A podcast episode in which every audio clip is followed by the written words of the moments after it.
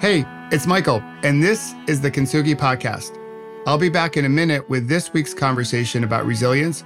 But first, if you wish to create a better life and have a better career, then please visit michaelobrienshift.com and download your free workbook on how to create a better life. In it, you'll discover ways to find more energy for the things and the people who matter most to you so you can create a better tomorrow.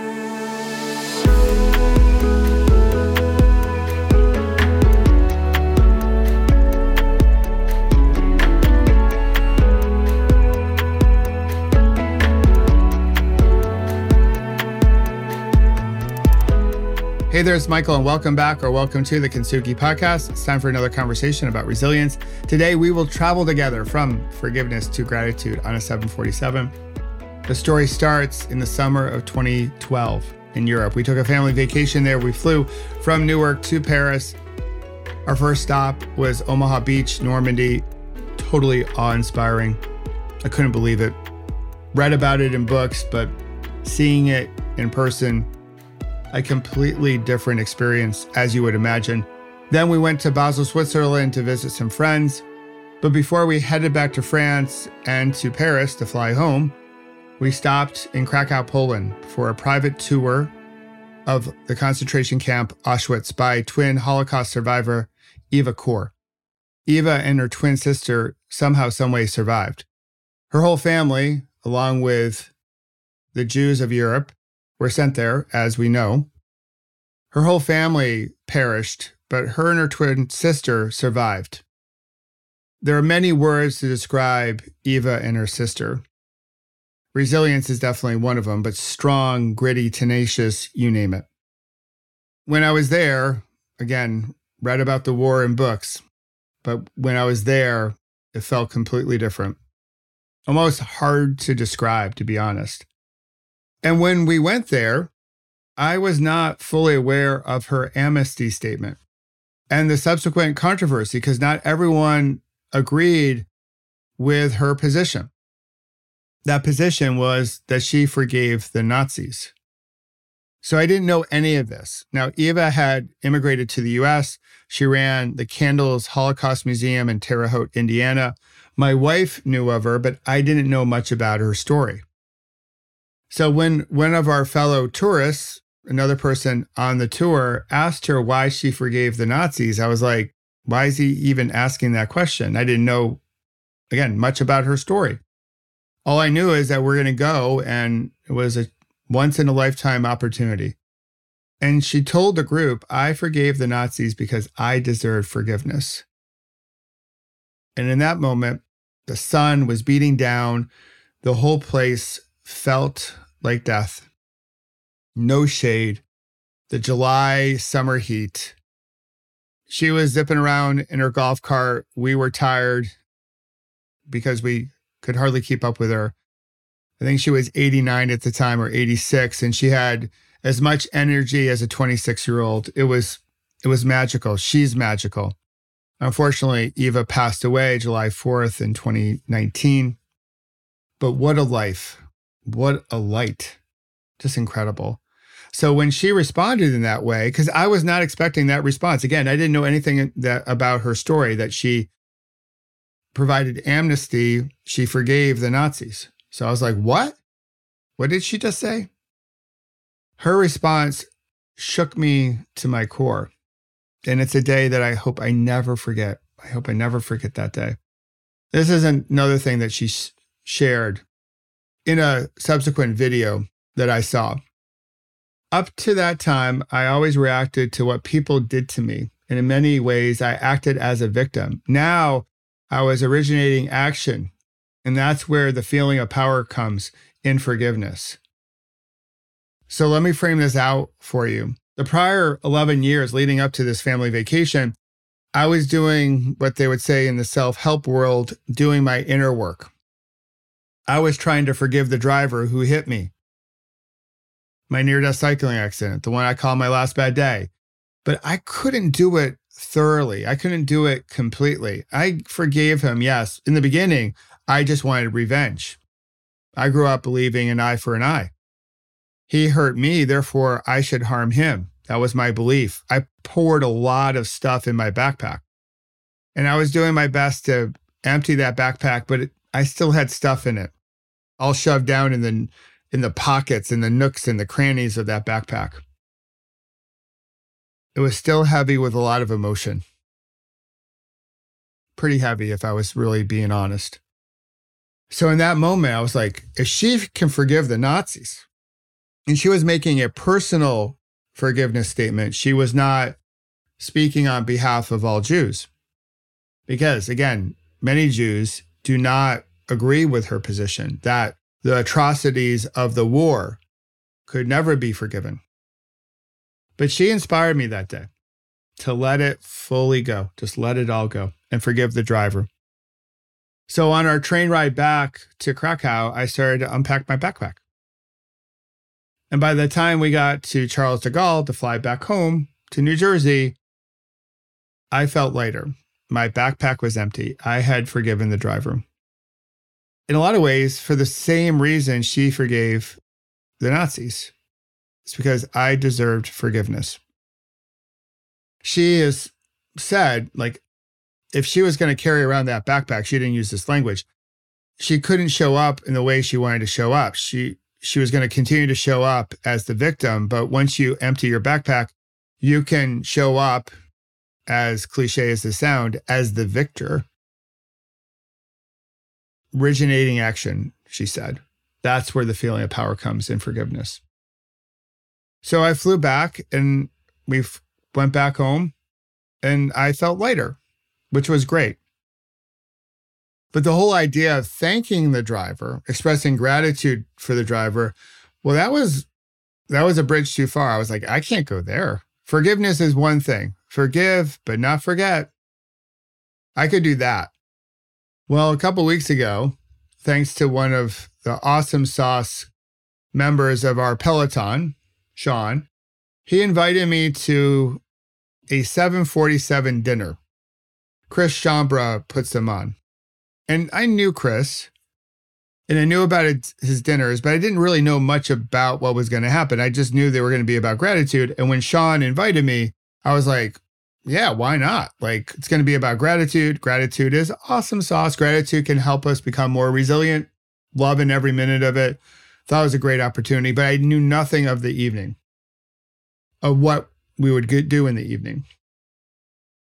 So we have the meeting, the the dinner, which was a Zoom meeting because it's all virtual. And on the second prompt, Chris asks everyone to think of someone that they've never thanked before or someone we don't thank enough. It's a really cool question, isn't it? So I'll give you a moment to pause, breathe, reflect on that. Who have you never thanked? Or perhaps you don't thank enough, who needs a little bit more of your gratitude? Who is that person? Now, at first, I thought my dad, because as I get older, I see more of me in him, or more of him in me, rather. Growing up, I was like, I'm nothing like him. But now, as I get older, there's a lot of him in me, and it's pretty cool. And I don't thank him enough. I've thanked him, but clearly not enough, in my humble opinion. But about two minutes before I was going to share, something came through me or someone. It was the driver of the car, the driver of the SUV who hit me. And I was like, What are you doing showing up? Like, I thought we had done that. I forgave you. And day by day, I don't think about the driver all that much. I hadn't thought about him in years. But he came to me in that moment. And instead of repressing it or like, no, no, no, no, I'm going to talk about my dad, I just stayed curious for a bit. And then what bubbled up is that this thought in particular if I can be grateful for the whole experience and the whole recovery, how my last bad day has helped me grow, the people I've been able to meet, the lives we've been able to change through the work we do, the pause, breathe, reflect movement, the Kintsugi podcast, all that. If I can be grateful for the last 20 years, why can't I be grateful for the guy who hit me, who started it all? Because without him, there is no impact, literally and figuratively. It gets you into the what ifs. There's a movie called Sliding Doors featured Gwyneth Paltrow. So my story has some sliding door spirit to it. What if? What if he slept in? What if I slept in? All that. And you can play the what if game until the cows come home. But why couldn't I thank him for the whole event? Because that was the spark that led to all this. And certainly, I had decision trees and forks in the road and all that jazz along my way.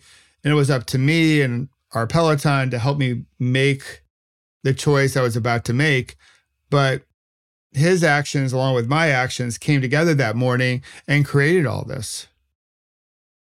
Without him, there's no podcast. Without him, there's no book. Without him, there's no TED Talk. Without him, like life is completely different. So I decided to thank him. He's the guy I shared. And I got pretty choked up, pretty moved by it. And once I did, I felt lighter. Now, I should make a note. I did call dad. I thank dad too. Can't forget dad. But I felt lighter, much like I did back in 2012. Once I forgave the driver, being inspired by Eva Kor, I felt lighter by expressing gratitude to him. And so this summer, as we do the Pause, Breathe, Reflect bike tour from Astoria, Oregon to Yorktown, Virginia, May 28th to July 11th, the whole ride is going to be about resilience and mindset and gratitude. And on day one, I will thank him because he kicked it all off. And if you're not following the ride just yet, so I'm doing videos little programming note here. I'm doing videos on YouTube to give you an idea of the behind the scenes leading up to the ride. And my website is totally redone. I hope you'll check it out, michaelobrienshift.com. There you can sign our Pause, Breathe, Reflect pledge. You can learn more about the ride, the two charities that I'm riding for, the Clean Air Task Force, because we need a great climate, as well as Johns Hopkins Center for American Indian Health two fabulous charities. I hope you'll donate if you if you choose to. Thank you. If you can't, then I hope you'll just spread our message to those who can. But this ride is going to be a lot about gratitude. It's also going to be about forgiveness and a whole bunch more. And again, I hope you join us on the ride. If you want to turn the pedals with me, you can. But if you just want to like ride with me virtually, that's going to be very easy. So as we think about this journey from forgiveness to gratitude on a 747. And by the way, you know, Chris's dinner is a 747 dinner. I don't know why he calls it that, except that it starts at 747. The questions that have popped up this week, and I'm recording this just before Easter, is where can we put more gratitude into our lives? Going back to the question that Chris asked us, who do you need to thank that you've never thanked, or who do you need to thank a little bit more frequently? And so that's the prompt for the this week for you. And I encourage you to go out there and thank the people that you need to thank or the person that you need to thank. And I'll add to Chris's question, that that prompt. Where do you need to insert more forgiveness into your life so you can lighten your backpack? So you can show up with a different amount of energy, a different type of energy. Because both forgiveness along with gratitude can help you become more resilient. So that's the question, or those are the questions for this week. As we look to become more resilient, more agile, and more adaptable as we continue to pedal forward on this bike ride called life that we're all on together, because ultimately we're all in one big peloton we are one, even though we don't care to admit it sometimes or believe this is true, but we are truly one. What ripples from me into you ripples back from you to me. And again, I hope you'll check out the ride, michaelobrienshift.com. You can also check out our new Pause Breathe Reflect store and get your merch for the springtime. We got new things coming. Totally excited about that. So that's it from forgiveness to gratitude on a 747. our resilience story, our Kintsugi story for the week. As always, thanks for listening, subscribing, and sharing with the people in your life. And until next week, I encourage you to pause, breathe, reflect, so you can discover the power of forgiveness and gratitude as well. And of course, as always, have fun storming the castle. We'll talk to you next week. Bye bye.